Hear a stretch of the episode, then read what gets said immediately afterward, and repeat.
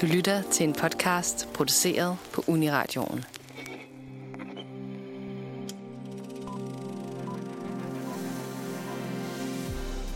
Animationsfilm får ingen respekt. Hvor mange gange har man ikke hørt animationsfilm blive omtalt som bare børnefilm, eller bare tegnefilm, eller i det mindste ikke blive set som rigtige film, alene af den grund, at der ikke er et rigtigt menneske med? Animation bliver så ofte tilsidesat som en lavere kunstform, selvom det er en kunstform, hvor kun fantasien sætter grænser, og man kan udtrykke sig på en milliard forskellige og kreative måder, der skubber grænserne for, hvad filmmediet faktisk kan, og hvilke historier man kan fortælle. I dag skal vi fejre animationsmediet, og hos os er det ikke bare for børn. Velkommen til Filmmagasinet Nosferatu. Velkommen til Nosferatu. Jeg hedder Benjamin Blokhilde, og med mig i studiet har jeg Ida Hugge Hej og Laurits Struk. Hey. Det er dejligt at have jer her. Hvordan har I det? Er I eksamenspresset?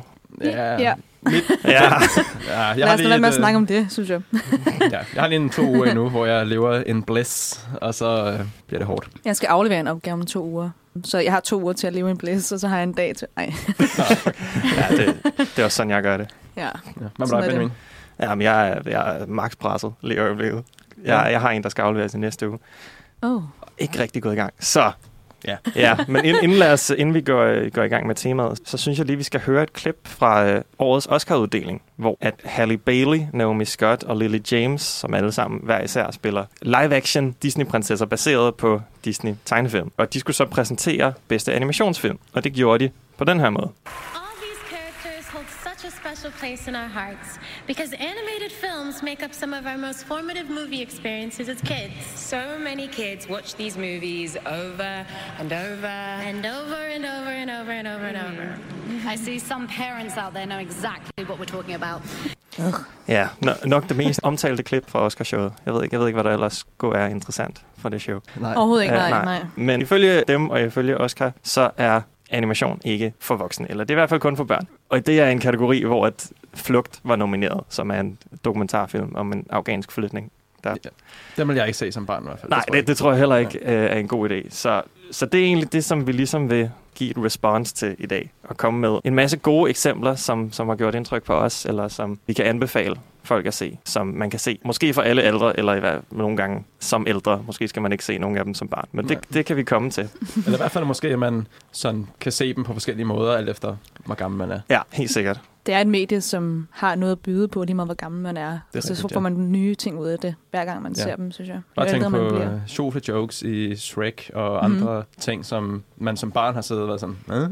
og som voksen Der gik helt er over hovedet på en. Ja, præcis. Ja, jeg kan også huske, at jeg, jeg har som barn været, altså virkelig været sådan animationsnørd. Altså sådan, jeg har, eller ikke, ikke fordi jeg sådan forstod sådan mediet og kunstformen, men jeg var bare sådan, hvis det var animeret, så skulle jeg se det. Jeg var virkelig bare sådan en sådan speciel sådan Disney Pixar-dreng, der bare skulle se alt. Og jeg tror, at dengang, der tænkte jeg ikke rigtig over det der med, at, at der sidder over tusind animatorer og skaber de her verdener, som, så Mm. jeg, jeg tror mest, jeg var bare sådan, Shrek er sjov, Æsel er sjov, Mm. Mm. og det var det. Og så sidenhen er der bare kommet en meget større sådan, appreciation for, for, jeg skulle lige til at sige animationsgenren, men det er jo ikke en genre, ifølge mig. Nej. Altså, western er en genre, Mm. men animation kan være alle mulige genrer. Det kan det er være... et medie, hvor man kan... Ja, ja. Præcis. Det, altså, der kan både være en animationsgyser, eller en komedie, eller en, et drama, eller, eller en western. Altså, det, det kan lidt af det hele. Mm. Så Mm. hvis du siger, at animation er en genre, så putter du ligesom Samurai Jack og Rick and Morty og Anomalisa og fucking Bo- Byggeman Bob ind i samme kategori. Ikke?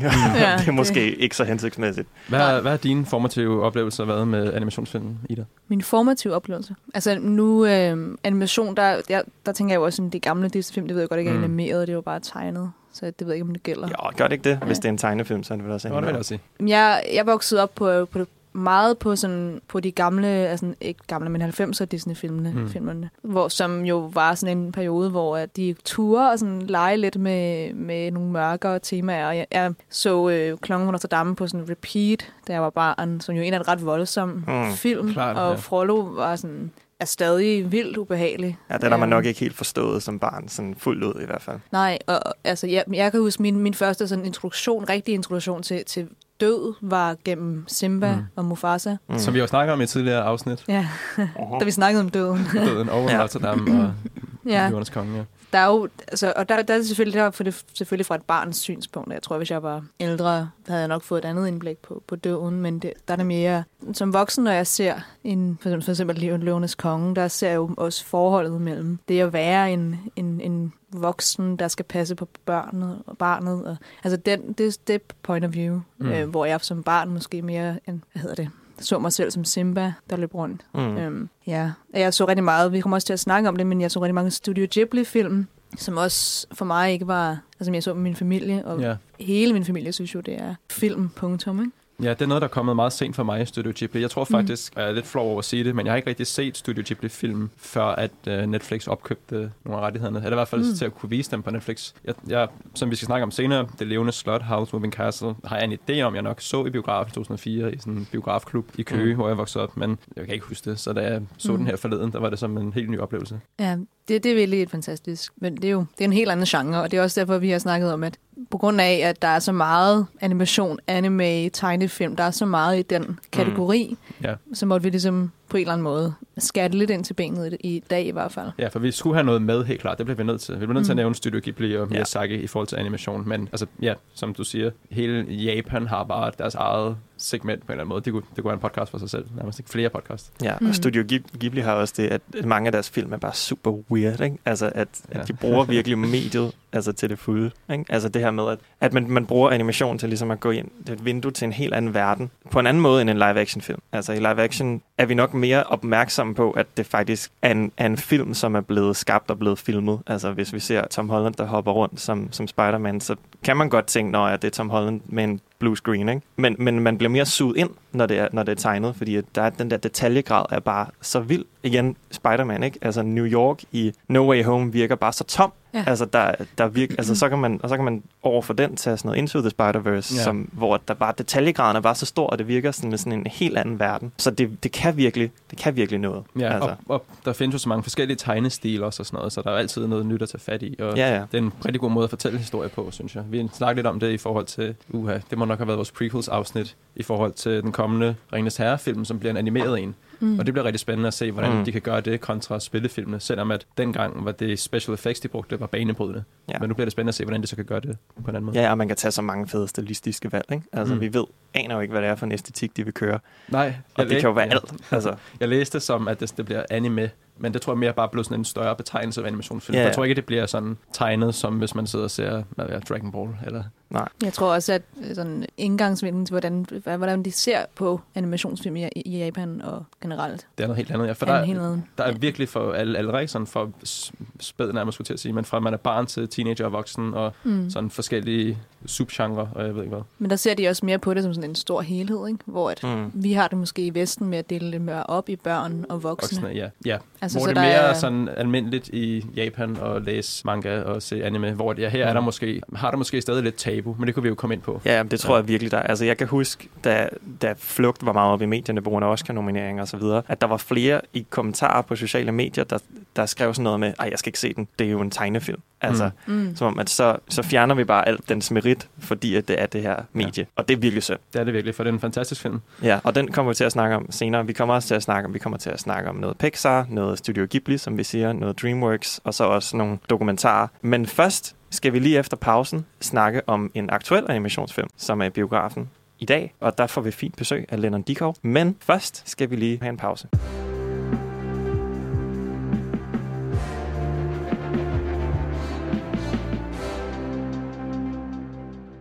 Vi har fået en gæst i studiet. Det er Lennon. Hallo? Hej Lennon. Hej. Du har jo øh, været inde og se den nye film, The Bad Guys. De er super barske. Det er den danske titel. Nå, det er Bad Guys, de er super barske, for de vil ikke have den hos slemme drenge, åbenbart. Nej, okay. forståeligt. Var de super barske? Ja, i, til, til en børnefilm, så ja.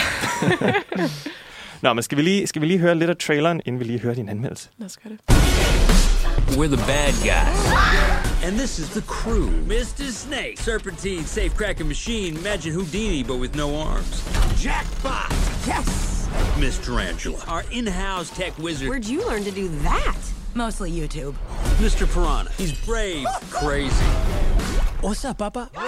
And Mr. Shark, master of disguise. His greatest trick, stealing the Mona Lisa disguised as the Mona Lisa. and rounding out the crew is me, the big bad wolf. We may be bad, but we're so good at it. So good at it. Sådan. Alright. Hvem er det, der lægger stemmen til øh, Jamen, det er ham, Sam der er Rock- så god at, good at it? Jamen, det er Sam Rockwell, der er den store stykke ulv. Ah, jeg kan godt Øh. genkende den stemme. Ja, på dansk er det Lars Rante. Okay. okay. Okay. Så, Det er jo den øh, danske Sam Rockwell. Ja, basically. ja, Bad Guys er jo, vi kan godt høre, det er en heist-film, kan man godt sige. Animeret, mm. hvor jeg jo meget tænkte på Fantastic Mr. Fox. Ja, der det gik skulle jeg til at spørge den. om. tænker jeg præcis. Men det er en gruppe af, at der er en ulv, og der er en haj, og der er en tarantel, og der er en piratfisk, og der er en slange. Og de er venner, og de er så 20. Mest forskellige dyr nogensinde. Ja, det er jo, Ja. det, ja. De er jo alle sammen farlige dyr, ikke? Mm. Og der, hvilket vil sige, at menneskerne i byen... Fordi dyrene og menneskerne, de lever bare sådan i en by sammen, og der er ikke nogen forklaring på det, men sådan er det bare. Men, men de her dyr, de er jo så... De er, hvad traditionelt kan vi sige, at de er farlige dyr, ikke? Så menneskerne, de er allerede bange for dem, hvilket gør det jo super nemt for dem at være kriminelle, ikke? Fordi alle er bange for dem i forvejen. Så de røver bare alle de her banke, uden at nogen folk gør noget, indtil der så er Diana Revenskjold, som Ja. er den nye guvernør, og hun vil så stoppe dem. Og hvilket så får dem til at udføre det her kæmpe kup, hvor de skal stjæle. Den gyldne delfin, mener jeg, den hedder. Det er sådan en velgørenhedspris, som gives til øh, professor Marmelade, som er et marsvin, der er sådan det mest gode væsen i hele verden. Okay. Som du ved, har reddet verden masser af gange. Og han skal have den her delfin, og de vil så stjæle den for øjnene af ham. Så det er princippet for den her film.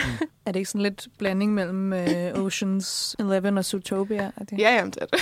100 procent. Det minder mig lidt om Zootopia, når du forklarer den. Men det er det også. Det, det vil jeg helt klart sige. Jeg har ikke set Zootopia. så måske er det mig, Det skal der- du gøre. Det er en god film. Det er en god film. Hvem er studiet bag? Det er DreamWorks. Det er DreamWorks. Okay. Så de har, har stærke, stærke indslag bag sig, eller hvad man siger. Mm. Øh, den mindede mig meget om Megamind, da jeg var inde og se den. Mm. Og jeg elsker Megamind. Så jeg synes ikke, den var så god som Megamind, men jeg synes, den var rigtig... Altså, jeg, jeg grinede så højt i den der biograf, som var fuld af journalister, og de grinede bare ikke en eneste gang de andre. Jeg sad bare og grinede totalt højt. Det er også bare noget af det tammeste publikum, Ja. de der pressevisninger. Ja, der, der er ikke nogen, der sådan bliver hyped over det. Men, Nej. jeg, men jeg synes, den var ret fed i hvert fald. Ret solid for en... Altså, ikke, ikke, en, en top DreamWorks-film. Mm. Mm. I hvert fald det, det er ikke Shrek.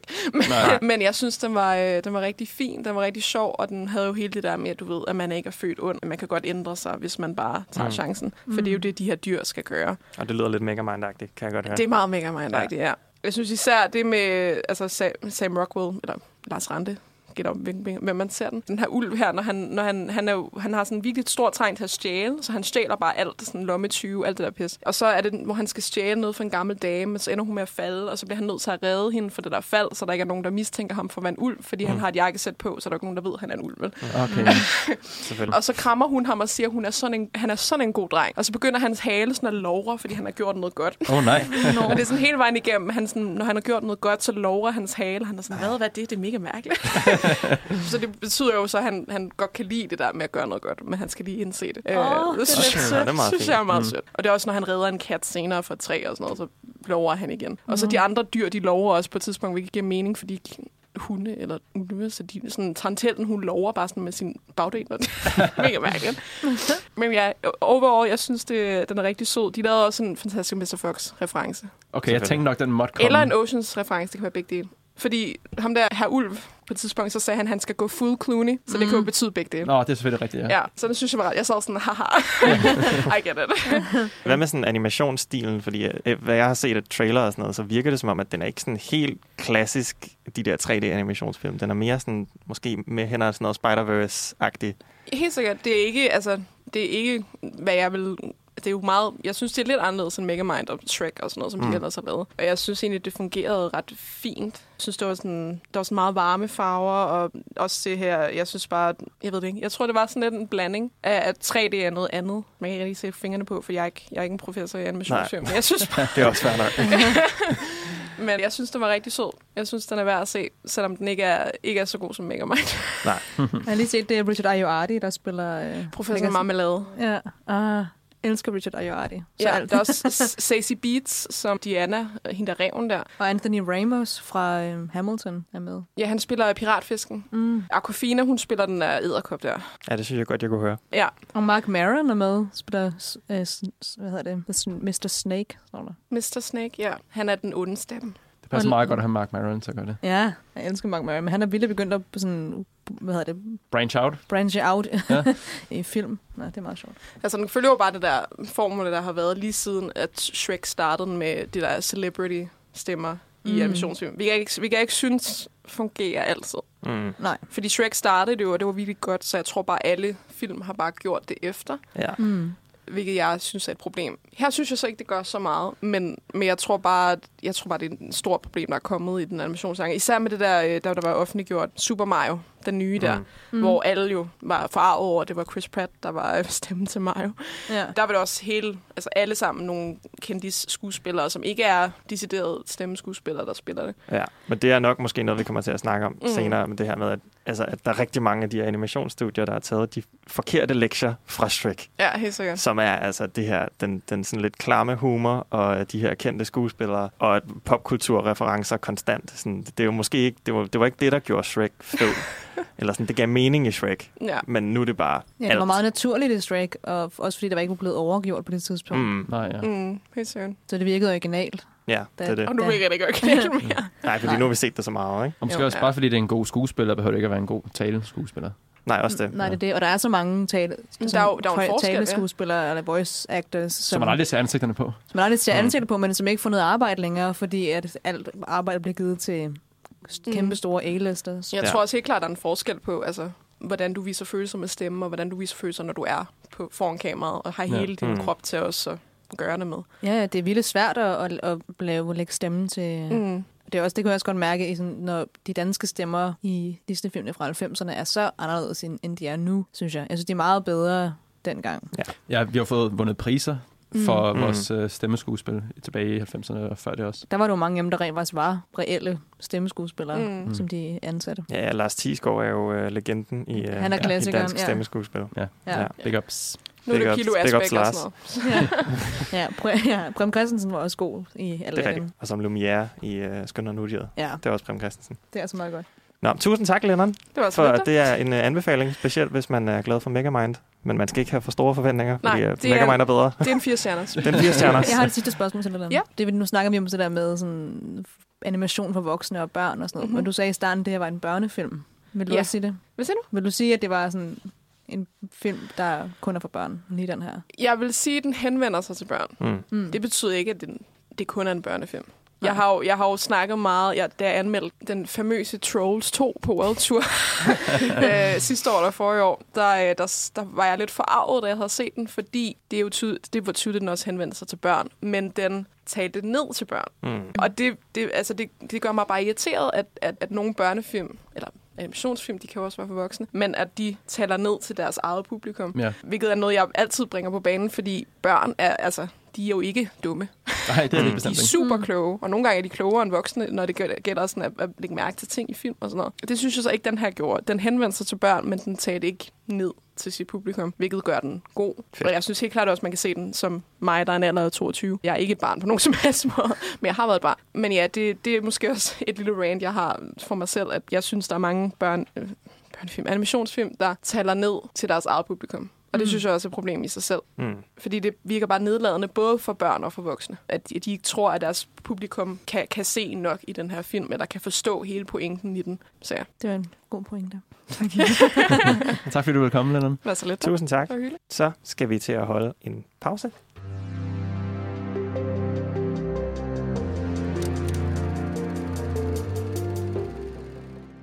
Vi har jo alle sammen taget øh, nogle animationsfilm med, som vi godt kunne tænke os at snakke om, eller som vi kan anbefale, eller som har gjort et indtryk på os, eller som ligesom har brugt animationsmediet på en god eller en, en meget effektiv måde. Og øh, Laurits, vil du ikke starte? Jo, det vil jeg meget gerne, for vi har jo et lille Brad Bird-segment, der kommer her nu, som, ja, han er jo en af de store inden for animationskunsten, nok sådan sammenlignet af Pete Doctor. Mm. Mm. Han er Pete Doctor, to af de største. Og jeg har nemlig valgt en af Brad Birds tidlige, jeg ved ikke om det er hans første, det er i hvert fald en af hans tidlige film, The Iron Giant, også kendt som Drengen og Jernkæmpen. Og det er nemlig den animationsfilm, jeg nok tror, jeg har set flest gange i mit liv. Og det er sådan en, hvor jeg selvfølgelig første gang så den som barn, og så har jeg set den sådan rimelig jævnligt indtil Mm. en alder af 25, som jeg er nu, ikke?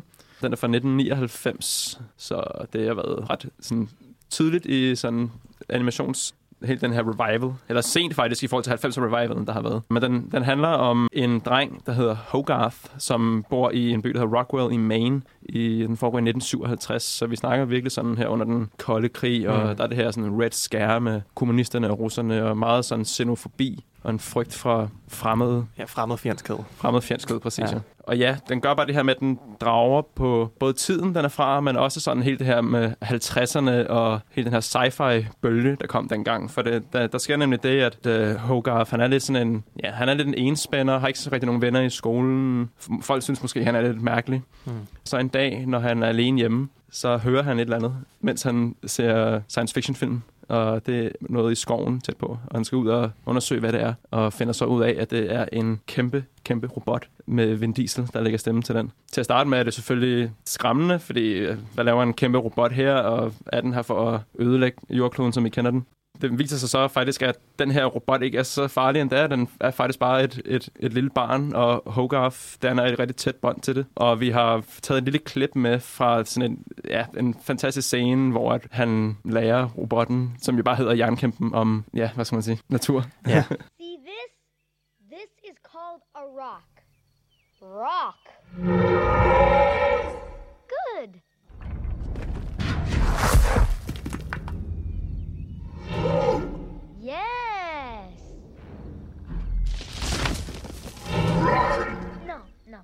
That is a tree. Rock. Tree. Get it? That's right.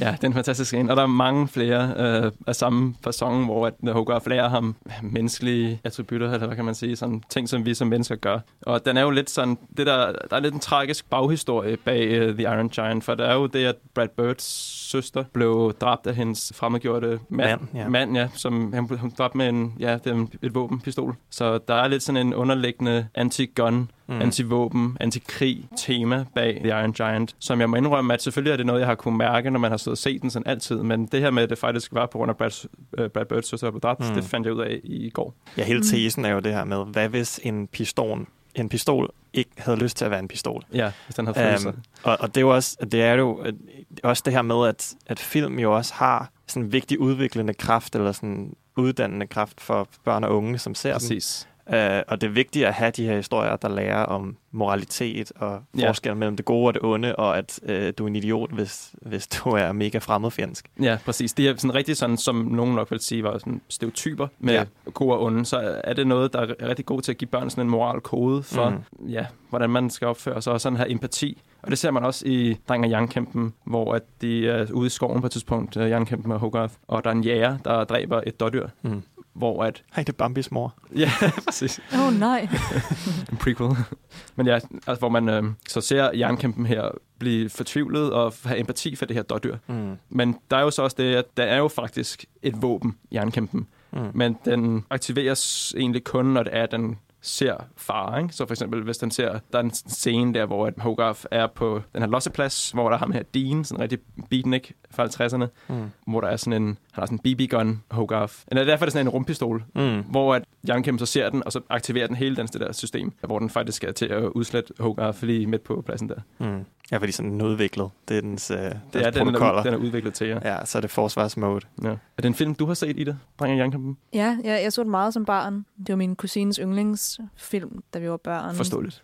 Ja, altså, vi så den rigtig meget hjemme hos hende. Og jeg, mit sådan, det jeg kan huske fra den, det er mange år siden, jeg har set den, men jeg, den, den sidder stadig nogle gange, øh, men den sidder lidt i mig, fordi det også handler om det der med at, muligheden for at kunne ændre sin, ja, Ja, you are who you choose to be, er sådan hele mottoet mm. gennem... Øh, ja man kan ændre, Filmen, ja. ja. ja den, den, man er ligesom blevet fortalt, man skal være. Mm. ja. Jeg kan huske den der, jeg ved ikke, hvad han siger på, jeg så den meget på engelsk, Ja. da jeg var for vi havde den på engelsk på en VHS-bånd, hvor han øh, flyver op og siger, I'm not a gun. Ja. Øhm, Mm. Ja, Der der er Superman. her Superman, Ja. Ja. som vi meget gerne vil have med som klip. Men ja, der er det her med, at grundlæggende sådan med det her ja, med fremmed fjendskhed og en FBI-agent, Kent Mansley, som skal opklare de her underlige ting, der sker i den her Rockwell-by med ting, der går i stykker til højre og venstre. Hvad kan det have været? Og sådan noget. Er det russerne, der er her og, og laver ballade? Mm. Og ender jo faktisk med at sige god for, at et missil skal komme og ødelægge byen. Og det er så her, hvor jernkæmpen den ser på menneskene og faktisk ofre sig selv for, for dem. Mm. Ja. Ja, så det er, altså i virkeligheden kan man sige, altså historien er jo meget simpel og meget kendt, altså den er lidt den samme historie som en film som E.T. for eksempel. Ja. Men, Mm. men Iron Giant er jo også virkelig, den har virkelig sådan nogle temaer, som vi har snakket om, om altså dødelighed og krig og fremmedfjendskhed, som vi Ja. også har nævnt, som bare... Nogle tunge temaer. Som er tunge temaer, og som Mm. desværre bliver ved med at være relevante. Ja. Så derfor er den bare vildt fed. Også, altså, både, både hvis man er et barn og lærer de her ting, men også som voksen. Er bare, altså, Ja, altså det er sådan, man, den, den tårveder som barn, og jeg får Ja. stadig også en tår i øjnene som, som voksen. Ikke? Den, Mm. Og ja, den, det er bare en fantastisk film. Ja. Men, men jeg tror også i forhold til E.T., hvor det handler om, at du må ikke, du skal ikke skue en hund på hårene. Mm. Du, altså, der er andre mennesker, at du må ikke sådan, tro noget om folk, som de ikke er. Eller sådan. Nej, ja. Du skal være, have, være Have et åbent sind. Åben Ja. sind for andre mennesker, hvor at dreng- og jernkæmpen også mere handler om, at man skal have et åbent sind over for sig selv, at man godt må ændre sig, at man godt må lytte til ens eget hjerte. Og sådan. Mm. Og der er Hogarth jo faktisk en lidt spændende karakter, fordi Jernkæmpen har jo helt klart en ark i forhold til, den lærer alt det her undervejs, men Hogarth er sådan den samme hele tiden, som ikke nødvendigvis er en dårlig ting. Nej. Han er Mm. bare en et godhjertet dreng, som Mm. ser det gode i alle mennesker, og i den her jernkæmpe våben. altså, Ja. Mm. ja. ja, det er virkelig rigtigt. Og så kan jeg lige indskyde, som jeg synes er vigtigt, at ham, der lægger stemme til Hogarth, er den samme, som øh, er Stiflers bror i uh, American Pie 2. ja, det er sådan vanvittigt. um, så, What an øh, evolution. ja, så han vokser op til at blive en D-bag. ja, og Jennifer Aniston, som lægger Jennifer Aniston er med, ja. Det Der er nogle rigtig gode øh, stemmeskuespillere. Harry Ja. Connick Jr., som lægger stemme til Dean, den her beatnik, som nok er min Mm. favoritkarakter i, ja. Ja. i filmen. Også sådan klassisk med sådan en sort turtleneck, og Mm. han har lige den der soul patch og sådan. Men i forhold til det der med, at vi snakkede om, at store skuespillere ikke skal spille, så synes jeg faktisk, at det er nogle rigtig gode valg Ja. til stemmeskuespillere. Ja, det passer De rigtig skal godt. bare passe til karakteren, ikke? Det er jo Ja. ja. virkelig Det er det, det der, handler om, det, der er ja. vigtigt. Ja. ja, kæmpe anbefaling, dreng og klart, jernkæmpe, ja. hvis man ikke har set den. Lige Øh, meget, hvor gammel du er. Lige meget, hvor gammel du er. Og det samme kan siges om øh, den, vi skal snakke om lige om lidt, som er en anden Brad Bird-film. Men først skal vi lige holde en pause.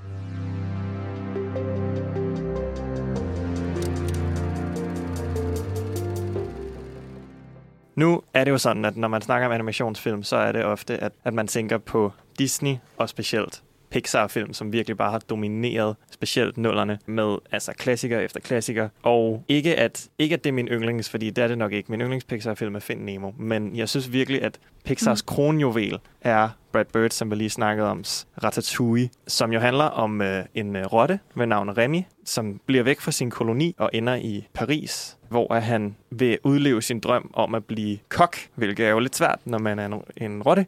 ja.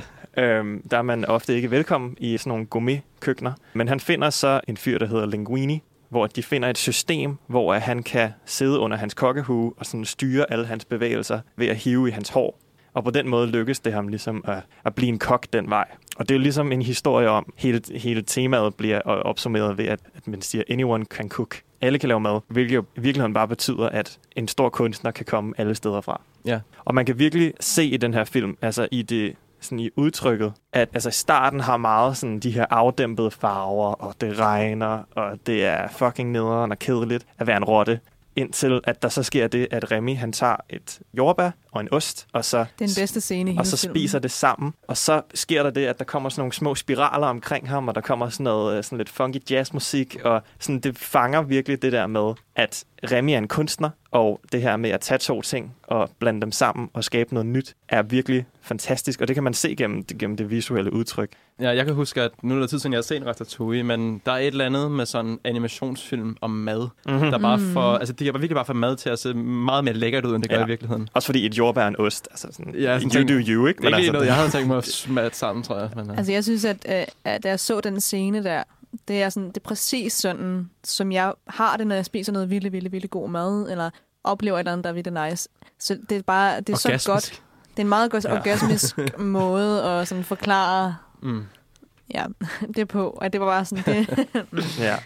Og det, der så sker, er jo, at så stikker de af, eller der, der er nogle, nogle circumstances omkring det her hus, som de bor i, som gør, at de er nødt til at forlade det. Og så ender de, eller hvad hedder det, Remy, han bliver væk fra sin koloni og ender i Paris, som jo så, som total kontrast til hele den der meget grå start, altså bare er vildt flot. Altså så mange farver og lys, og altså det er bare lysets by. cinema. Altså, det er, det er så godt. Og der er også hele den her scene, inden han kommer der til, hvor han, han løber gennem væggene op ad tagrender, og hvor der er virkelig Mm. mm. godt score af Michael Giacchino, som virkelig, virkelig godt i den her film. Og så elsker jeg bare det her med Remis. He- hele hans involvering i madverdenen altså er noget så banalt som, at der er en suppe, som bliver lidt halvdårlig. Ja.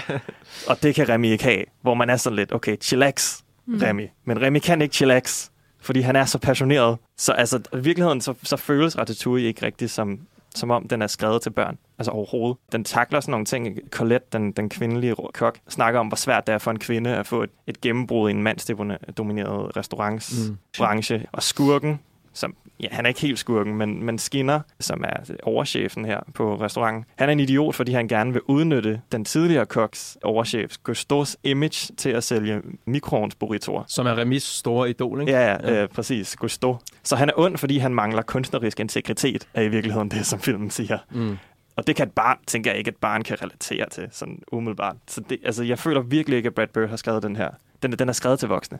Ja. Altså, så- selvom den er markedsført til børn. Og så er der ham, madanmelderen, som, de, sådan, Anton Ja. Ego, eller sådan noget. som jo er sådan den her sure, gamle, Thomas onde, onde madanmelder. Mm. Som jo så hele filmen, altså klimaks næsten vil jeg sige, er, når han så spiser den der ratatouille-ret, Mm. som filmen er opkaldt efter. Og så er det også, fordi han er en rat, så ratatouille. What? Ja. What? What? Ja, men det er jo det her med, at han, han spiser det her ratatouille, som ser vildt lækkert ud i øvrigt, selvom det er, sådan, Mm. det er kogte grøntsager, men det er sådan, mm. det, altså, man har virkelig lyst til at spise det, ikke? Og så taber han sin kuglepen i slow motion, Hmm. øh, som er jo kilden til hans, hans magt og Mm. mm. hans, hans våben, fordi han så smagte noget, der mindede ham om hans barndom og hans mor, og han havde en lidt dårlig dag, og så kom han hjem, og så fik han den der ret. Ja. Og Det det, jo- bare et, altså, en af de bedste scener i fucking filmhistorien. Fight me. Altså, det er, Ja. det er så godt, fordi han er ikke kritiker mere nu, han bare madelsker. Mm. Det er jo en, næsten en homage til Marcel Prousts kæmpe lange serie. At uddybe. Proust snakkede om, det er ham, der har som opfundet den der idé om, eller han kom frem med det, med at, at minder blev op, sådan, kom gennem øh, smage og dufte. Mm. Og så spiser han en madeleinekage. Og så det så hele den her bog handler om Svans vej, at spor på den tabte tid af hele den Mm. lange Mm. bog sammen. At, at han, kan, han, han kan finde sit liv igen og f- finde meningen med det hele Mm. ved at søge tilbage i de her, hvad kan man sige, nedgra- nedgravede minder, som kommer op Ja. gennem og blomstrer op gennem Mm. øh, smage og dufte Sanser og og sådan, sanserne. Ja. Så det der, når man siger madeleinekagen, det er sådan en Mm. reference til Proust. ah, Og der, det minder mig lidt om her, hvor han spiser der, og man ser sådan en, en zoom ind til, da han var barn igen mm, i Ratatouille, som jo, vil jeg mene, er en direkte reference til Proust. right. Så, Fedt, ja, men det er jo bare endnu flere lag. Ja. Det, det, det er lækkert. Ja, så det er jo virkelig bare en film, der handler om det her med at, at skabe noget nyt. Altså, at, øh, Mm. at Også Rem- ikke at skue, igen ikke at skue en hund på, Ja, ja. på hårene. Og det her Ja, med Remy præcis, er anderledes, fordi han vil ikke bare overleve, han vil Ja. gerne bidrage med kunst til verden. Ja, og Øh. rotter bare er et universelt øh, skade, dyr. had og Ja, skade ja, det er dyr, måske ikke? det Så- værste, du kunne forestille dig Ja. ja. af i dit køkken. Ikke? Ja, så Mm. have et andet syn på det. Du har Ja. en, en rot, der faktisk kan lave gourmet. Og så, og så er det en ret sådan, karakterdrevet film. Den er ikke specielt plotdrevet. Altså, det er ikke, der er ikke rigtig det store mål på noget tidspunkt. I hvert fald ikke noget, som bliver, ikke bliver løst meget hurtigt. Og det er også herfor, at det bliver meget tydeligt ved, at ham her, anmelderen, han hedder Ego. Ja, Fordi at egoisme er i Mm. virkeligheden skurken. Altså, Mm. mm. det er det, der skaber alt konflikt. Det er, at Remy føler ikke, at han bliver anerkendt, og at Linguini bliver arrogant, fordi at han får al den her opmærksomhed. Og det er det, der sætter hele konflikten i gang. Og så er der Ego selvfølgelig, som jo anmelder og mener, at hans ord er altid det sidste Mm. og at der er ikke andre end ham, man kan stole på i verden. Ligesom om, også filmanmelder. Og til at bedømme noget som helst. Ja, så den rammer også lidt Mm. hårdt for os. Ikke? Ja, ja. Ja. ja, men det er, det er virkelig en, en fantastisk film. Det er en, jeg skal jeg kan gense, kan jeg godt mærke. Ja, det er det virkelig. Det er en vildt rørende film. Også at, øh, igen, øh, musikken er fantastisk, som du snakkede om. Mm. Og så synes jeg også, at temamusikken fra Ratatouille er, sådan, er bare Paris. Det er så Mm. fransk, som Ja. noget kan være. Og det får virkelig en til at sådan, drømme sig væk til en lille sidecafé Ja. ved, ved scenen. Mm. Men øh, hvem vil vinde i en kamp? Remy eller Stuart Little? Åh, oh, Eller jernkæmpen. eller. Kæmpe. Men jernkæmpen er ikke en pistol, det ved du godt. Ja, det er rigtigt. Den vil blive venner med dem. Ja, Jeg tror ikke, Stuart Little har en chance, men det er bare mig. okay. Det er fair. Ja, nå, Du har men... et klip, Benjamin. Nå, ja, jeg har et klip. Det er Remy, der snakker med sin far, som er meget sådan... Han mener ikke, at man kan ændre, hvem man er. Altså, ja. hvis du er en rotte, så skal du bare... Så de værdier, du har som rotte, er bare dem, du skal fortsætte med at have. Og at menneskerne, de vil dem ikke noget godt. Og så siger Remy det her. I don't believe it. You're telling me that the future is, can only be more of this? This is the way things are. You can't change nature.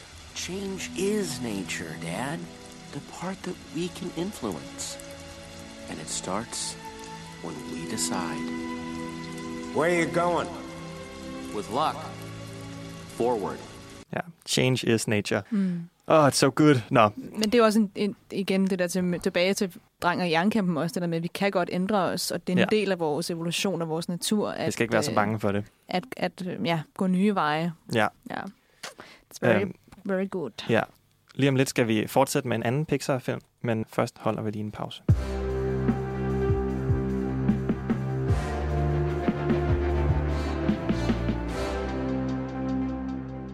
Vi fortsætter med at snakke om animationsfilm, og nu skal vi videre til endnu en Pixar-film, Ida. Film, jeg, jeg, jeg hedder Ida. Ja. Ja. Film hedder Inside Out. tak, tak for den. Vi, ja, vi skal snakke lidt om, øh, om Inside Out, som er en Pixar-film, som vi har snakket om, at Pixar, de, øh, de har altså, de har også fingeren på pulsen med, mm. med tårervæde Helt øh, filmene.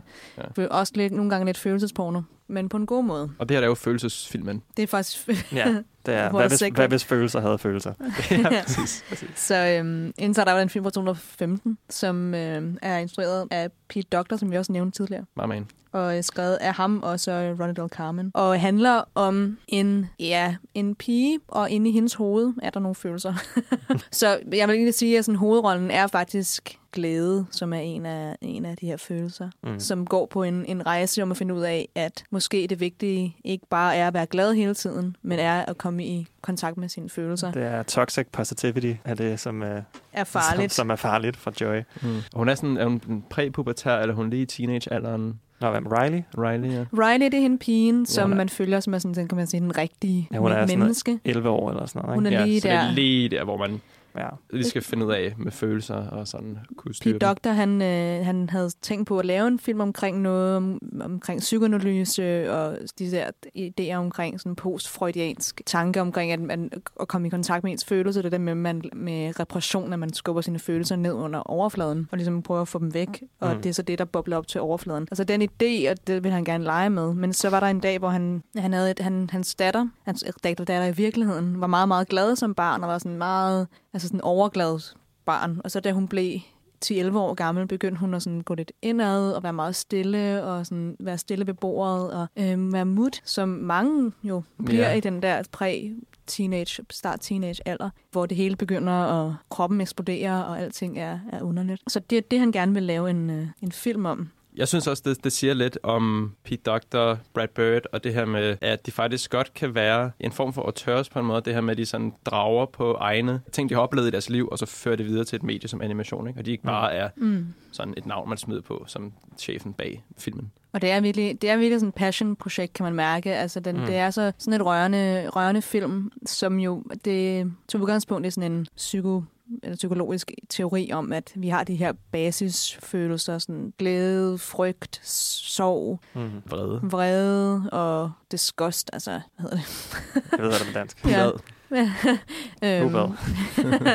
og så også overraskelse Mm. mm. var en af dem, som det var så fjernet, fordi den var lidt sværere. Men har, man har de her sådan basis følelser, som alt Mm. mm. som bliver vist på vores ansigter, lige meget hvem vi er. Altså man kan se dem på samme måde Ja. hos alle. Og så vil han prøve at lave en film om det. Så det handler egentlig om, det handler om Riley, som så kommer til San Francisco, fordi de flytter. Og så er der sådan en, det er svært at forklare, men sådan en mission control center op i deres i hendes Mm. hoved. Og så har de ligesom sådan nogle følelser, som er kun er delt op i en følelse af gangen. Ja. Ja. Som sådan, hvem der er, der har, ligesom har hovedkontrol over lov den at trykke følelse. på knapperne. Ja, og det, det, det, det er også virkelig sådan, det er virkelig den ultimative comic of age film. Mm. Mhm. Fordi man kan også se, fordi man kommer også ind i hovedet på hendes forældre, hvor at inde, inde i Rileys hoved, der er det jo sådan, at de her følelser, de bare kæmper om, hvem der tager kontrollen. Altså, hvor at så er det joy, og så er det sadness, og sådan, så Mhm. kører de rundt, og de slås hele tiden. Hvor at hvis man går ind i hendes forældres hoveder, der er det meget mere sådan samarbejde, og, sådan, og der er en leder, og der er styr på det, sådan, men det kan stadig gå galt selvfølgelig, men, der, er- men det er stadig, de har udviklet sig på Ja, en eller anden måde. Præcis. Ja, og ja, det er sådan en helt anden teori, men der er jo i, i Rileys hoved, har de forskellige følelser, forskellige køn, men inde i morens hoved, Mm. mm. som er, er en kvinde, er det kun kvinder, Ja. og i manden er det kun mænd. Så det kan jo også være, det er måske sådan et farfetch, men det kan jo også være en idé om det der med at finde sin egen kønsidentitet i starten, og hvem er det, der egentlig så skal kæmpe om det, og sådan Ja. Det er også meget spændende. Og han kører lidt med de her core memories, ikke, som man Mhm. sådan skaber i løbet af sit liv, som altid vil være der. Mm. Man kan også komme i fare, ifølge Inside Out. Der er sådan en, ja. der er en scene, som er her sådan, med en af de store sådan, kerneminder, som er hende, der var ude at skøjte. Hun er meget sådan ishockey-fan, og- eller sådan en stor ishockey-spiller, da hun var barn, Mm. Riley her. Og det er sådan meget, det er meget glædeligt minde. Meget sådan, hun, hun ser på tilbage på det som meget glad, og det er sådan en gul kugle.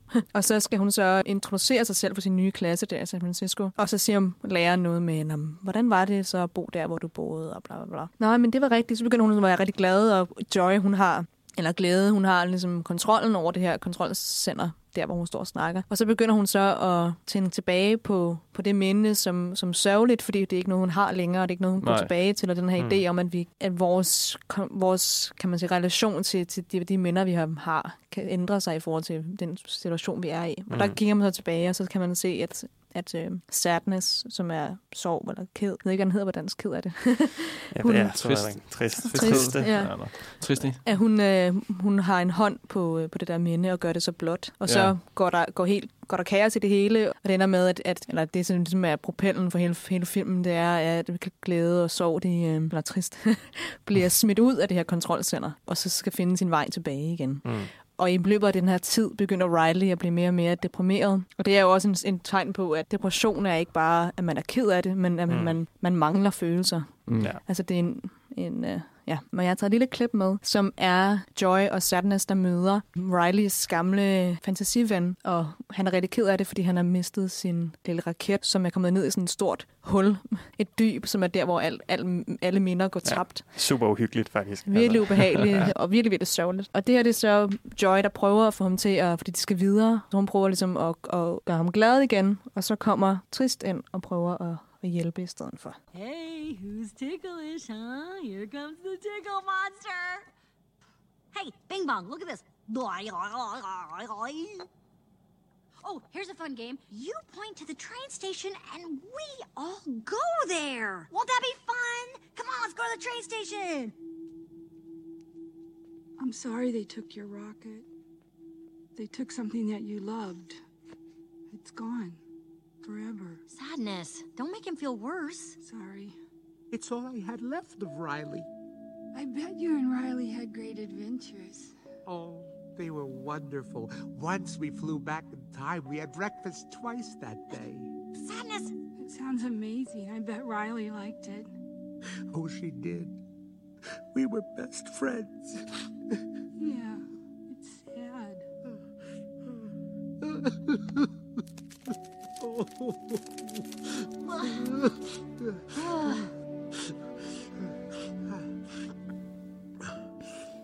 I'm okay now. Come on. The train station is this way. Ja, så efter den her, så kigger Joyce over på dem, og sådan, så går det op for hende, at okay, måske det er okay at være, ked af det. Ja. Mm. Og så øhm, halvvejs ind i filmen, så er der lidt længere sådan en af de store klimaks i filmen, der kommer Joy kommer til at, og øh, hun vil gerne tilbage til headquarters og går faktisk imod Sadness og ham her fantasivennen og, øh, og tager det her minde og hopper op i den ud, hopper op i sådan en, et, et rør, fordi hun skal skynde sig tilbage til headquarters, hovedkvarteret, fordi det er oppe i hendes hoved. og fordi hun ligesom går imod de andre, så ender det med den her, eller hun falder ud igen og ryger ned i det her dyb, og fantasivennen han hopper efter hende. Der sidder hun dernede og, øh, og ser på de her minder, og langsomt begynder at forsvinde. Og så begynder hun så at græde og bliver forløst på den måde. Og samtidig så senere, så Riley i virkeligheden, hun, hun løber hjemmefra, og er jo faktisk meget deprimeret, og øh, sætter sig på en bus for at tage tilbage til der, hvor hun kom fra. Af Minnesota. Tilbage til Minnesota.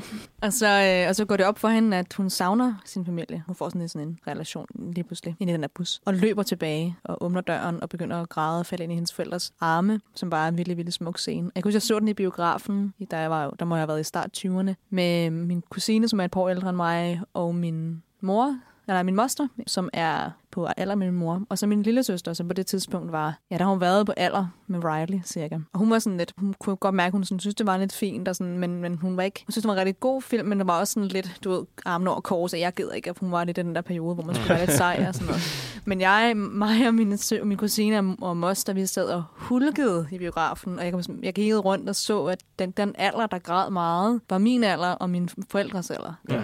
At det var dem, der ligesom ramte hårdest. Især der, hvor at Fordi kan- man kan ikke genkende det til... til alle de, de ja, den måde, at- det er okay at være ked af det. Mm. Og jeg tror måske også, at jeg var et sted i mit liv, hvor jeg ikke anede, hvad det var, jeg skulle. Og det hele var sådan lidt up in the air, og jeg var sådan ikke rigtig voksen, ikke rigtig barn-agtig. Ja. Bøllebob. Både over hverken enten eller. ja. Så, så jeg, jeg, det var bare en, det var en, en, det var noget, jeg havde brug for at vide, at jeg godt måtte være ked af det, og jeg godt måtte græde, og jeg godt Mm. måtte være i, ja, kigge ind i et andet. Har I set Inside Out? Det har I. Ja, vi elsker Ja, det. klart. Det er fantastisk film. Meget Ja. stor øh, øh, anbefaling herfra i hvert fald. Ja, hvis man ikke har set den, så get on it. Ja, vi sk- skifter nok lidt tone nu, Må man sige. fordi at den næste film er Shrek, og den kommer lige efter en lille pause.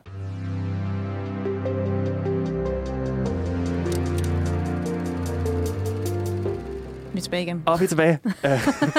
oh, skulle vi øhm. tisse? Nå, jeg fik lige teaser, at vi skulle snakke om Shrek. Vil Mm. du have lov at lægge ud igen, Ida? Det kan godt. Det er jo noget helt andet. Det går Ja. ja. sådan helt sørgelig øh, med, med sådan, hvad hedder det, bitter romance til spas og løjer Mm. fra Shrek. Rigtig meget space. Um, og Sh- Shrek er ikke Pixar, det er DreamWorks, som vi snakkede om tidligere, og er fra 2001, og er instrueret af Andrew Adamson og Vicky Jensen, som er, det er en adaption af en tegneserie, eller sådan en bog, Ja, en børnebog. billedbog, børnebog, hvad man kalder det. Af William Steig fra 1990. Det var egentlig en film, som var sådan det der, man ikke... Altså det var der, hvor du sådan... Hvis du var med på det projekt, så var du ligesom som animator, der blev man kastet over. Øh, hvis man ikke var, var en del af Prince of Egypt eller Prinsen af Ægypten-projektet. Ah, okay. De blev lavet på samme tid, og Prinsen af Ægypten var ligesom den film, som de troede ville blive den store film. Og dem, der de der sådan, reject animatorer, de blev så sendt over på Shrek. Og det var, øhm, det var det, man kaldte at blive Shrekt. Så blev man kastet det her over. ja, så sådan... Det er en film om en... En ogre, øh, en trold. En, ja, en, or, en trold, I guess. En Ja. ork. En ork, kan man, kan man sige. En trold, øh, som bor i en, svar, i en øhm, hvad hedder det? En Svamp. sump. en swamp. en swamp. Men en, så, Ja, en vi er jo sump. ingen studerende, tror jeg også. Ja. bor i en sump. Og er meget sur og på verden, og fordi, at, fordi han har fået den her idé om, at verden den hader ham. Mm. Øhm, som de også gør, at løber efter ham med, med høtyve, som mm. Mm. de gør i sådan nogle øh, gamle eventyrhistorier. Og så møder han den her øh, talende æsel, som så prøver, presser, ham, presser sig lidt ind på hans liv, og så skal han kort sagt ud på et eventyr for os at redde en prinsesse. Og det var Mike Myers og Eddie Murphy, der lægger stemme til henholdsvis uh, Shrek og... Og Cameron Diaz Mm. er prinsesse Fiona, Ja. og har igen, synes jeg, et fantastisk både soundtrack, men også score. Soundtracket er så godt. Det er legendarisk. Altså, det er. Altså, det er jo nærmest Shrek, der har gjort Smash Mouth. Somebody. Ja, men det er virkelig, altså, det, er sådan, det gør jo også åbent grin, og det er jo også noget af det, der er med hele Shrek-filmen. Det er jo netop ikke en Disney-film. Det er en stor fuckfinger til Disney. Det er altså, nemlig. den gør åbent grin med, med Disney musicals, med netop det her med at altså, erstatte det med popsangen, Mhm. Ja. som, som passer skide godt altså, i, i filmen. Og det, jeg føler også virkelig sådan, det er lige meget, hvor kendt en sang er, inden den er med i en Shrek-film. Hvis den er med i en Shrek-film, Ja. så er det en Shrek-sang. Ja, ja. Altså, jeg kan ikke tænke på halleluja, høre Halleluja uden at tænke på Shrek. Og det ved ikke, hvor hensigtsmæssigt det er. Det er også Men altså- det er bare sådan, det er virkeligheden. Det er det virkelig. Jeg synes også faktisk, at uh, Rufus uh, Rainwrights cover af Hallelujah er et af Ja. de bedste covers, der er. Mm. Og virkelig, og det, det bliver også, men de bruger også, en ting er at gøre grin med sådan popkultur og, og Disney og bruge det her, men de bruger det på en meget, de bruger det på en virkelig, virkelig god måde, som vi også snakkede om tidligere. At sangene er valgt med omhu. Ja. Og der er en grund til, Ja. ja. øh, til, til det, de har gjort. Det er, altså, et score, helt klart svært at lave et score, men det er også svært at lave et godt soundtrack. Ja. Så soundtracket er så de, altså de popsange, der er med, og Ja. score er underlægningen. Men, Ja. ja. Og jeg synes faktisk, at, at den melodi, som er Shrek-melodien, er så smuk. Ja, virkelig. Det er en klassiker. Og så er det jo øh, en historie om, at det er lige meget, hvordan du ser ud, og hvem du, at det handler om, hvem du er inde i. Mm. Så det er jo igen... Altså, det er, en- det er jo en parodi, men det er også mere end bare en parodi, ikke? Altså, Jo, det synes jeg, de bruger, i, de bruger den her sådan lidt voksenhumor til at forklare ja. børn, at det er okay at være dem, du er. Men, jeg Ja. synes, Ja. men jeg vil næsten ikke sige, jeg, jeg vil sgu ikke sige, at Shrek var en børnefilm. Altså, det er så, Nej. altså, jeg synes, den er meget sjovere og meget mere sådan, den giver meget mere, når jeg ser den som ældre. Ja, jeg har klart fået med ud af at se den også som voksen, end, end da jeg var barn. Med. Mm. Jeg kan huske, at jeg synes, at, at æslet var vildt sjovt, og jeg synes, prinsesse Fiona var pæn, mm. og jeg synes, det var en sjov historie, og, og, og dragen var sjov. Og, sådan, Og det var det. Ej, det- ja, ja. jeg så den som barn, men når jeg ser den igen, så øhm, er det bare genialt. Og der er jo rigtig mange sådan, øhm, ja, voksenhumor Ja. jokes. Der er for eksempel en joke, jeg har taget med her, som er Shrek og æslet, der er nået, der er nået til, hvad hedder det? Farquaad. Farquads øh, Slot. slot, Slot, ja. som er den her øh, lille bitte prins, som øh, ja, har en meget, meget højt slot. Og Farquaad er en reference til en af animatorerne på Disney. Ja. Eller en af, ikke animatorerne, men en af cheferne på Ja. Disney. Ja, det er, jo, Øhm, det er også vigtigt, at det, er det her med, at, at DreamWorks er jo skabt af Jeffrey Katzenberg, som er, Mhm. som er tidligere Disney-medarbejder, og som rigtig gerne ville have haft en forfremmelse. Det fik han så ikke. Så skabte han sig sammen med Steven Spielberg og, og andre DreamWorks. Og den her film er i virkeligheden, altså, sådan, laver så godt, altså, gør så godt grin mm. med Mm. Disney. Stor fuckfinger til Disney. Altså det er med, den åbner med, at den her, den her bog, som jo er meget klassisk, sådan Disney-ting, og det her eventyr, og så sker der det, at han hiver en, en side ud af bogen og tør røv i den. Ikke? Ja, Altså, det er, det i er så, en så direkte altså, sådan reference, og altså fuckfinger til Disney. Og her er der en lille, en lille joke, som Ja. ja. jeg ikke forstod, da jeg var barn i hvert fald. Nej. Men det kan være, at, øh, at vi gør det nu. Well, that's it. That's it right there. That's Dulac.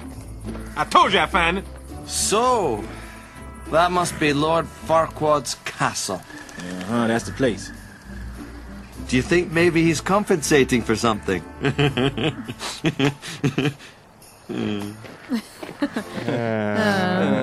ja, og der er altså... Det ikke bare hans højde. Det var ikke bare hans... øh, det, var ikke, det handlede ikke om, om han var høj. Jo, det, det, det var det, som jeg troede, da jeg var barn. Og Ja. når det er, fordi han lavede mig et højt slot, Ja. fordi han er lav. Ja. Men der er selvfølgelig noget andet, der ligger ja. under det. Vi er så også lige nødt til at høre et andet klip fra Shrek, som jeg har taget med, som, som bare er noget af det sjoveste nogensinde. Det, det kommer lige her. The Muffin Man? The Muffin Man? The Muffin Man. Yes, I know the Muffin Man. Who lives on Drury Lane? Well, she's married to the Muffin Man. The Muffin Man? The Muffin Man! She's married to the Muffin Man.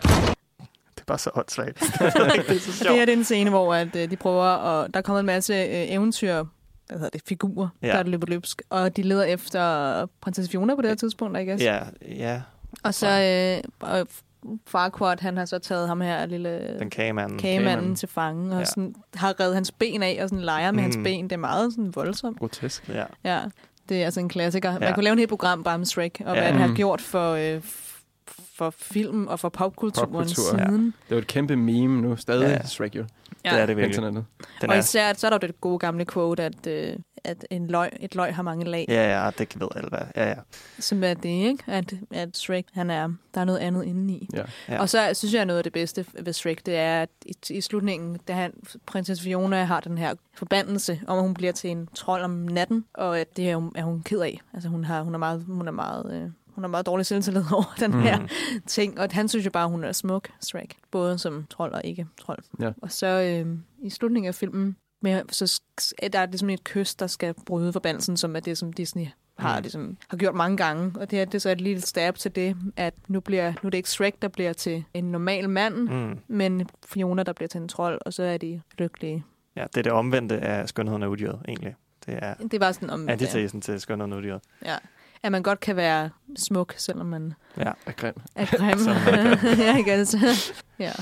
Ja, jamen Shrek. Den Shrek er det er. Shrek is, Shrek is love. love, Shrek is life. Ja. Oh nej. Vi Og, skal videre til noget, som vi Ja, faktisk det skal lige har vi. nævnt. Det skal vi, altså fordi at øh, den anden DreamWorks-film, som kommer ud tre år tidligere, men, øh, men som jo er det andet projekt, som, som hovedanimatorerne de arbejdede på, som måske faktisk er blevet lidt overskygget af Shrek, er Prinsen af Ægypten. Og den skal vi snakke om lige om lidt.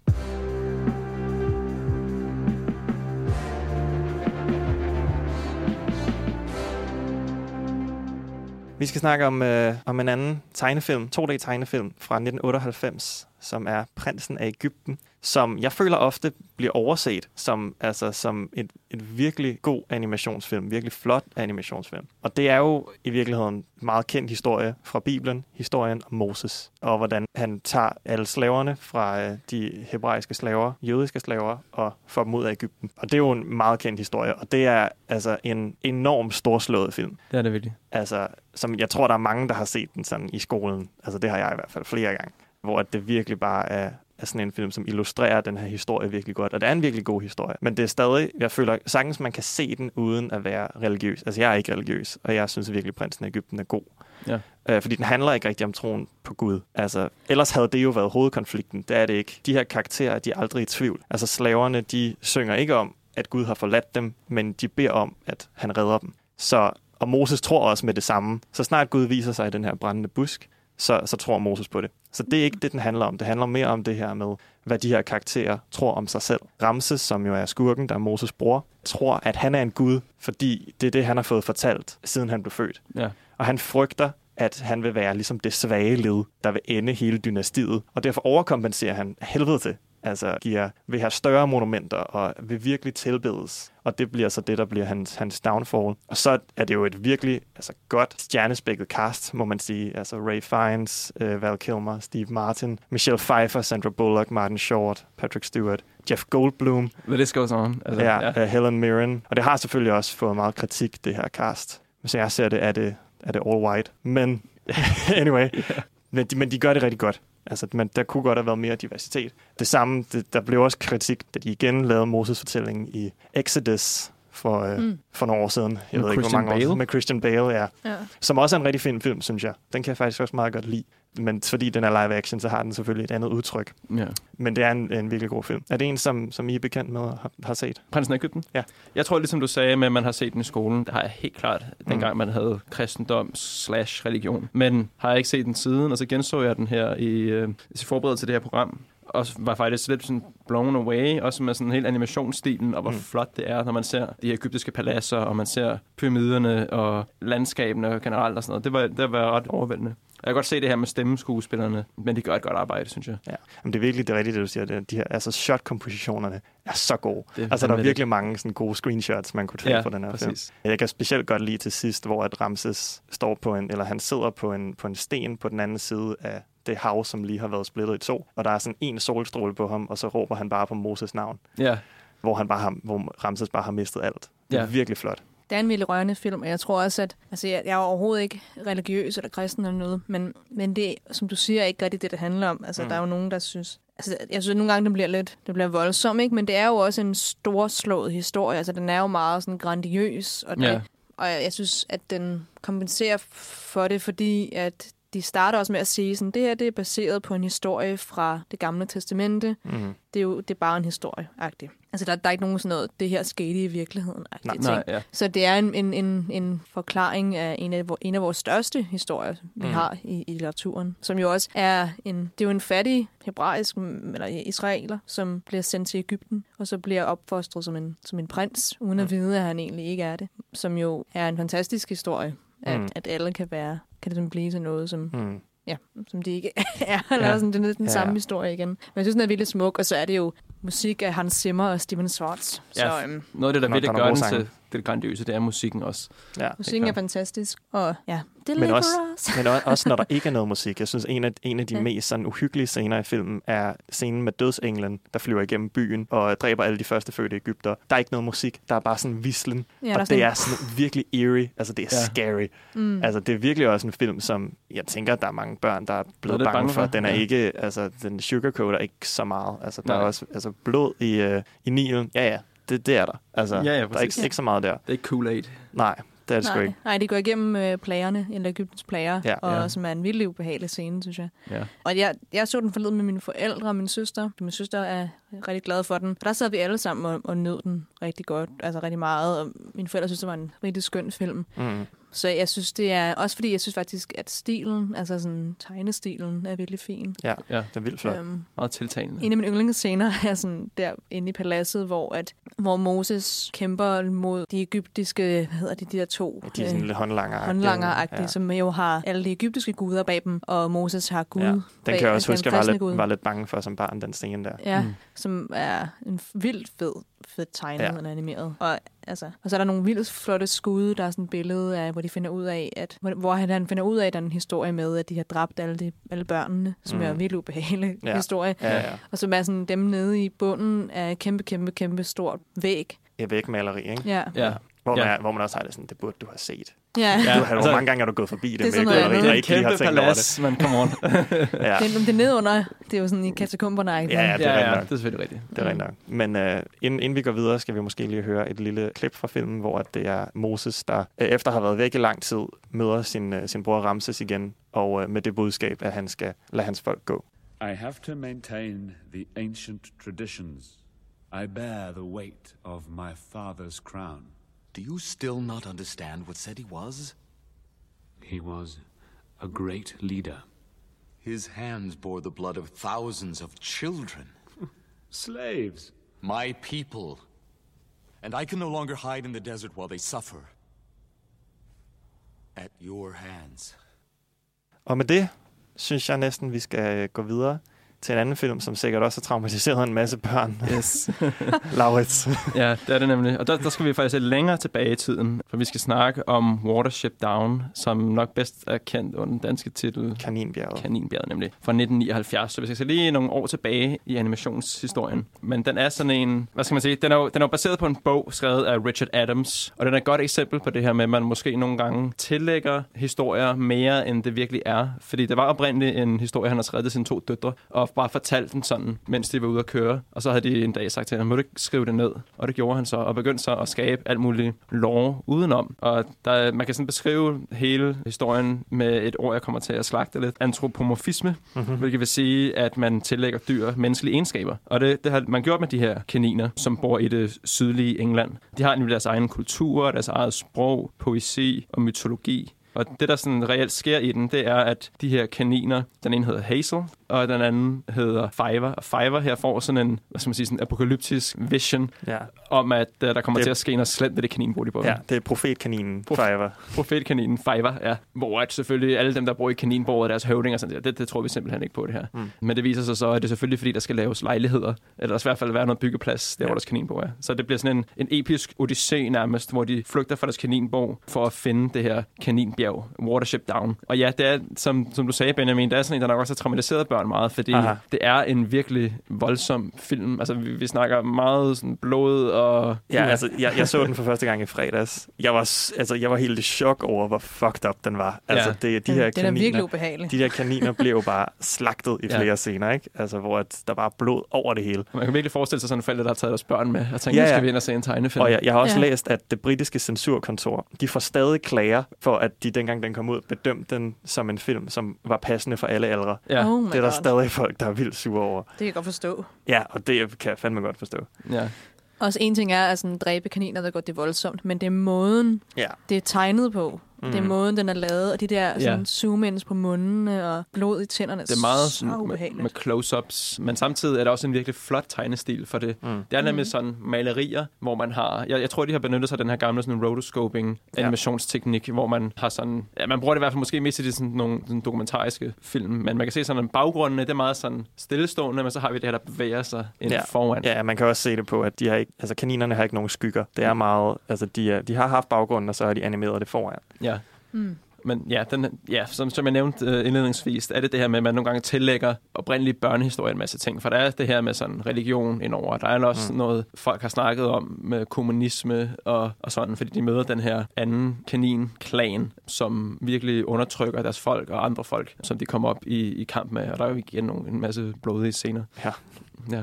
Men ja, det er en, altså, det er en, den er rimelig kendt film, men stadig sådan en, hvis man har misset den, så synes jeg, man burde sætte sig ned og se den. Ja, og hvis- man ikke vil tage vores ord for det, så øh, kan man jo høre på øh, Guillermo del Toro, som jo har, øh, har givet sin praise. Ja. Øh, vi kan lige høre et lille klip fra, øh, fra det, han har sagt om filmen. What was really powerful for me uh, with Watership Down is that it was uh, not trying to just mirror uh, socio-political concerns. It was creating a world with socio-political concerns. Ja, det kommer fra en interview, han lavede med omkring den Criterion-version, der blev lavet af Watership mm. Down. Og han snakker også om at sige indledningsvis, hvordan at det var en film, der bare kom til ham på det rigtige tidspunkt i hans liv. Han var sådan 11-12 år, og det er virkelig ikke en, en animationsfilm, der taler ned til en på nogen måde. Nej, og, det er det godt nok ikke. Og det, man kan Taler måske, direkte til dig. Ja. ja, præcis. Og man kan jo måske se lidt, som måske har været en indflydelse på hans senere værker, i der Toro. Ja, Måske? det, det kan jeg godt forestille mig. Jamen, det er virkelig også bare sådan en film om overlevelse, ikke? Altså, Præcis. de her kaniner, de er jo bare, der er jo fare overalt, ikke? Du er aldrig sikker. Så er Nej, der ja. hunde, så er der fugle, så er der katte, så er der mennesker endda, eller andre kaniner. Ja. Uh, det er jo altså The Revenant med kaniner. præcis. Oh my god. The Revenant. Det eneste, det eneste, jeg vil sige, altså det, det eneste, som, som irriterede mig lidt, da jeg så den, var, at Altså, at, at kaninerne ligner lidt hinanden. Altså, der mangler en lille smule karakter er til nogle af dem. Nogle gange var man lidt i tvivl om, er det her Hazel? Eller? Ja, er det, er det Fiverr eller Hazel, Ja. eller er det, hvad de nu hedder? Det eneste, de har gjort, Og der er rigtig mange kaniner. Er forskellige sådan, raser af kaniner, og så er det måske sådan, nogle af dem har lidt blå øjne, og nogle har Ja. røde øjne, for sådan at differentiere mellem. Men, Ja, så det bliver lidt forvirrende. Ja. Men ja, det er, det er en meget voldsom film, men den er også den er helt sikkert værd at se. Det vil jeg sige. Uden tvivl. Og nu har vi jo teaset, at vi skal snakke om noget Studio Ghibli, så det vil vi gøre lige efter den her pause.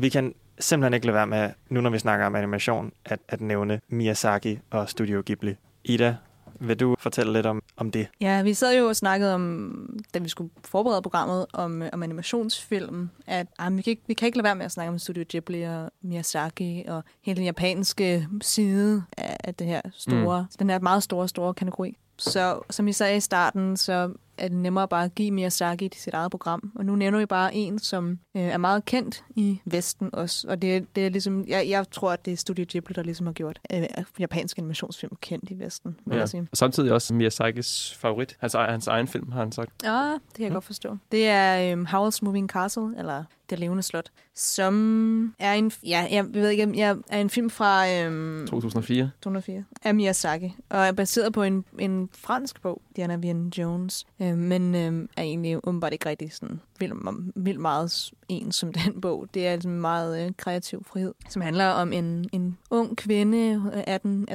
år, der hedder Sofie, som arbejder i sådan en hattebutik. Og så møder hun en troldmand, eller sådan en... en With, wizard, ja, en, en, troldmand. en ung mand, øhm, der hedder Hauro, eller Haul. Haul. Men Hauro på dansk, ikke? Hauro. Ja, på japansk. Og Hauro. på, og på Ja. ja. japansk. Som, som der er sådan et rygte om, at, hun, at han spiser smukke kvinders hjerter. Og så bliver hun selvfølgelig forelsket ham, ikke? så hun falder for den her, den her unge mand. Og så øh, kommer hun ud til sådan en, en heks, ødeheks. Ødeheksen hedder det. Witch of the Waste. Ja. Eller sådan.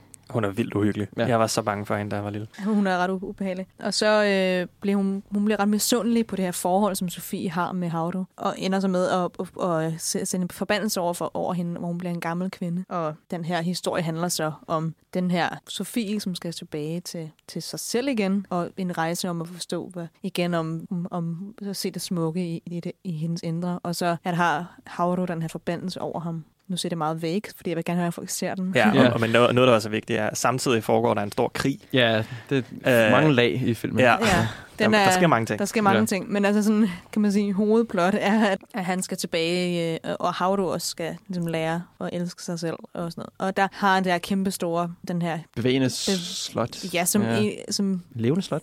det levende slot, Det som ikke slot. er en, det er en stort hus på ben. Ja, bare sådan nogle mekaniske kyllingeben. Ja, Ja, som fantastisk. En masse sådan junk, der er sat sammen. Og så som har også jo er en, en metafor for, for hans em- emotionelle bagage, som, som sidder, og som han ikke rigtig vil åbne for. Ja. Øhm, som han skal dele med. Og som, Øhm. som bliver skrællet mere og mere ned i løbet af, som filmen driver frem. Ja. Meget smuk film. Der er selvfølgelig der er så mange, man kan tage fra Miyazakis og helt generelt Studio Ghiblis katalog, og øh, hvad hedder det, Chiro-heksene Mm. mm. og øh, Mononoke, ja. og der er så mange. Men jeg synes, at Det levende slot har sådan en, det er sådan en god all-round øh, Miyazaki-film, som har ligesom alle elementerne, og har noget af det smukkeste soundtracks til nogle af Mm. hans film, synes jeg. Ja. Og øhm, Ja, nogle gode budskaber også. Jeg synes, det der sådan slog mig, da jeg så den forleden, det var det her med, at man skal, som er, er jo en meget en østlig ting, asiatisk ting, modsat Vesten, det her med, at man skal tage sig af sine ældre, synes jeg var rigtig flot, øh, rigtig fint, det gjorde i filmen, det her med, at der er sådan, det er sådan lidt skiftevis, hvornår nogen var gammel i den, fordi de her forhekselser er lidt sådan frem og tilbage, men her i Mm. Vesten, der er vi jo vant til at smide vores bedste forældre på plejehjem, når det er sådan her, ikke? hvor man her bor sammen med sine bedste forældre til de dør. Det Ja, synes det- jeg var rigtig fint, den, den gjorde det. Også at, at, at hun er, mens hun er den her gamle kvinde, så skal hun bryde hans forbandelse, uden at fortælle, at hun er Sofie. Og sådan. Ja. Så det handler også om at, sådan, at skabe et, et, et kærligt forhold, selvom, man ikke, altså, selvom hun ikke er den her unge, smukke pige, Ja, ja. som hun var i, i starten kan man sige. Og så har den bare, igen, det som vi snakkede om med, mad. Altså, den har nogle af de bedste madscener. Ja. og den her lille, øhm, der er sådan en, ild i det her ildsted inde Som i det levende slot. Ja, Calcifer. som, Calcifer, ja, som styrer for det levende slot. Sørger for, at det levende slot kan komme i bevægelse. Og, Ja, så når han bliver ked af det, så, bliver, så stopper øh, det her slot, og så skal han ligesom, du ved, når han kommer til live igen, så, Ja. ja. øhm, så kommer slottet til live. Og det er en Ja. ja. fantastisk karakter. Mm. Og det er, det er en historie, og det er en, en film og en fortælling, som kan vises til alle, alle aldre. Ja. Og er en fantastisk, fantastisk historie. Og virkelig rørende. Ja. Også lidt Ja. uhyggelig. Lidt Skal man også også være, uhyggeligt. Det skal den klar også være, ja. Ja. Den skal, du ved, sætte spørgsmålstegn med de her. Øh, ja. ja. Men som nævnt, så kan, kan Miyazaki og Studio Ghibli være en, nærmest være en podcast for sig selv, ikke? fordi der er så meget at tage fat i. Jo. Mm. Jo. Det er virkelig vidunderligt. Har, så. så I den som børn? Ja, altså jeg, jeg, så, jeg genså den her forleden, men jeg så den rigtig meget som barn, og jeg har ikke set den i rigtig mange år. Jeg, jeg husker, jeg tror faktisk, jeg så den med klassen en gang i, øh, i Tisvilde Bio, og var helt, helt bit af den. Hvil- Hvilket er lidt sjovt. Jeg tror også, jeg var lidt bange for den. Men, Ja, men, vil sådan, ikke der var rigtig, måske. Altså, jeg tror, Calcifer kan, kan jeg bare huske, jeg var helt Mm. op at køre over. Og så Det så jeg den her ja. forleden, og sådan, Calcifer er stadig genial. Det er altså. stadig en, ja, skønt, Ja. ja. men det er også bare noget, som japanerne virkelig, virkelig er gode til, det er at skabe de her karakterdrevne historier. Ja. De er meget farverige, mange af karaktererne. Meget farverige og meget tredimensionelle. Selvom det er en 2D-film. Ja, Ja, den er virkelig 2D sjov. animeret. Jeg tager et lille klip med her Ja. ja. fra øh, Det levende slot.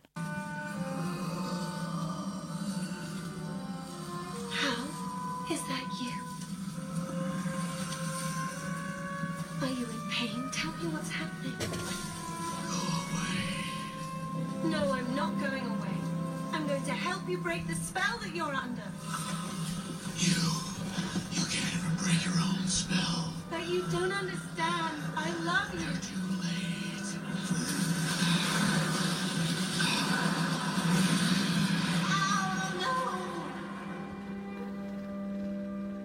Ja, det er så den engelske dub med Ja. ja. Christian Bale, der øver sig på sin Batman-stemme.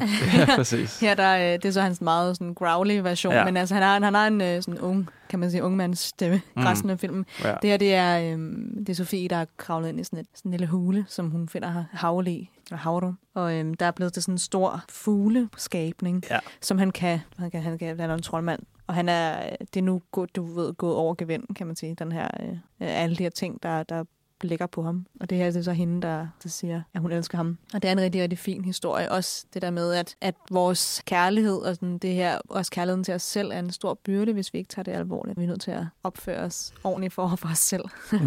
ja, det er en virkelig smuk historie. Ja, og med det må vi nok gå videre til en helt anden måde at fortælle en historie på med animation. Så det gør vi lige om lidt.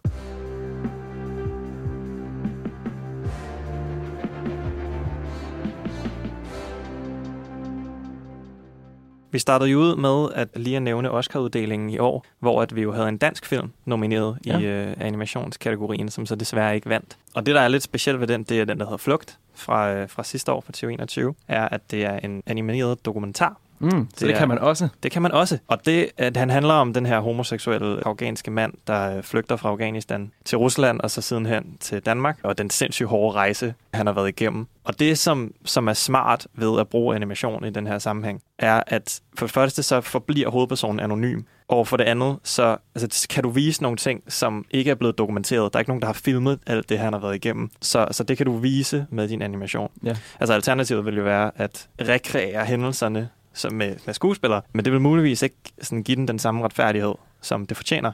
Nej. Hvis, øh, hvis fortælleren og skuespilleren ikke ligner hinanden, for eksempel, så giver det måske ikke det samme følelsesmæssige punch, som når du ser fortælleren, som han er nu, og så ser en yngre version af ham, og man godt kan se det samme person. Det, gør, det giver det også noget, noget ekstra. Og så er det bare en rigtig, rigtig flot film, og der er taget nogle rigtig stærke valg. Altså også sådan noget, nogle gange er animationen lidt uperfekt, Ja. men det er også i nogle sekvenser, hvor at fortælleren ikke kan huske så godt, eller det er det, det er lidt i, i han kan ikke huske, altså det, det, det er ikke helt så skarpt i hans hukommelse, så derfor så, så gør, det, gør de det lidt mere grainy og lidt mere sådan sketch-agtigt, og det giver super god mening, og det passer virkelig godt ind i, ind i hele æstetikken. Så i flugt? Ja, Ja, op, ja, til op til Oscar. Oscar, ja. Ja. Jeg synes også, den var fuldstændig fantastisk. Og den fik mig nemlig også til at tænke på en anden film fra 2008, som bruger lidt den, den samme teknik, det her med at bruge animation i dokumentarer. Mm. Og det er den, der hedder Wars with Bashir af Ari Folman. Og apropos hukommelse, Mm. så arbejder det nemlig på den her måde med, at, at instruktøren Ari Folman, som også selv var krigsveteran inden for den israelske her i 1982 i den første øh, libanesiske krig, har lukket,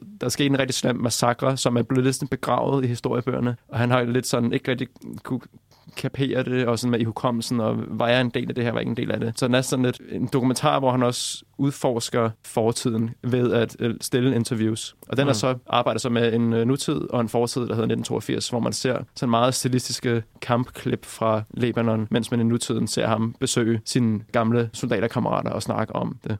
Og ja, det er også en, en meget rørende film, og den tager ikke rigtig nogen sider på den måde. Man har fået kritik for, at den ikke helt sådan gik helt i, i kødet med sådan, hvor slemt det faktisk var for libaneserne. For den, den gør nemlig, den tager, har det fede træk til sidst, eller slemme træk, Mm. at den faktisk viser rigtige optagelser fra, ja. det, sådan, for hvordan det så ud i, i kølvandet på den her massakre. Mm.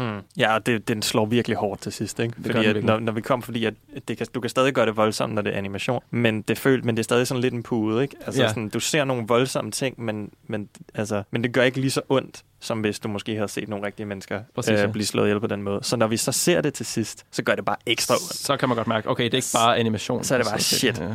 Det er faktisk en ægte ting. Og det er rigtigt, som du siger, altså man bliver ikke rigtig så meget klogere på selve politikken omkring Nej. krigen. Det er mere en personlig historie om, Ja. hvor forfærdelig krig er. Erindring og hukommelse, ja, Ja. i forhold til krig og tragedie.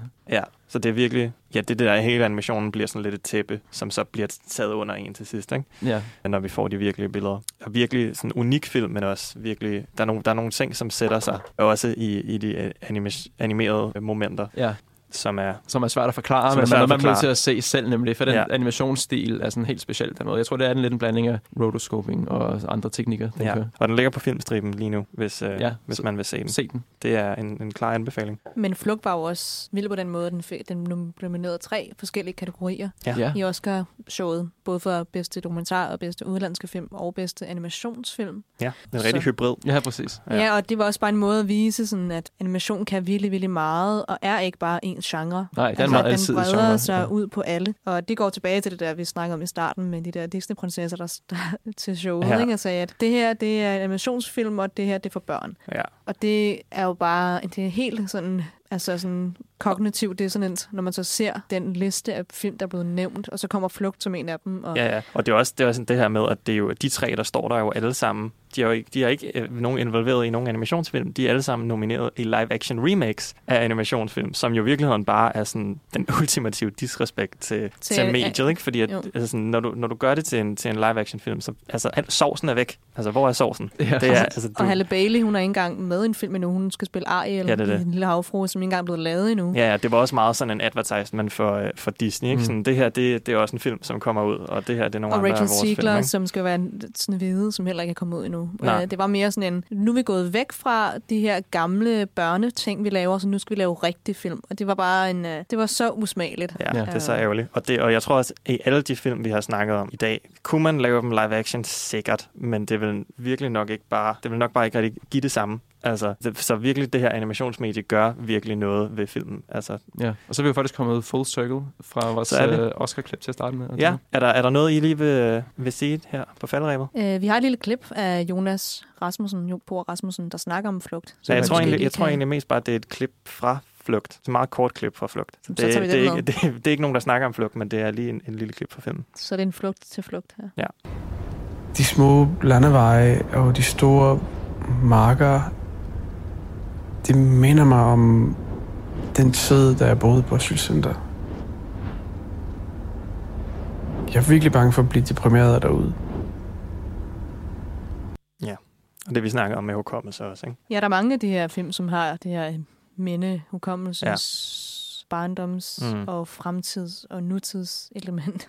Ja, og, og, som er øh, en, en, en fantastisk måde at bruge og, og vise det på gennem animationen. Helt sikkert. Og hvis I har, I, har I noget, I gerne vil sige til sidst, inden vi runder af? Se nogle flere animationsfilm. Se nogle flere animationsfilm. Animationsfilm er for nice, og jeg, ja. jeg glæder mig virkelig meget til at se udviklingen af, af den måde, som vores blik på animation bliver i fremtiden, især i Ja. Vesten, vil jeg sige. Ja, og så kunne jeg rigtig godt tænke mig at runde af med et klip, hvis vi har det, som også er fra, øh, fra årets Oscar-uddeling, som var, da prisen for bedste kortfilm, animeret kortfilm, blev givet. Det blev så givet inden showet, hvilket jo så også var lidt ærgerligt, men øh, der kom øh, ham, som havde lavet øh, The Windshield Wiper, op og holdt en lille, lille tale, og den synes jeg, vi skal runde, runde af med.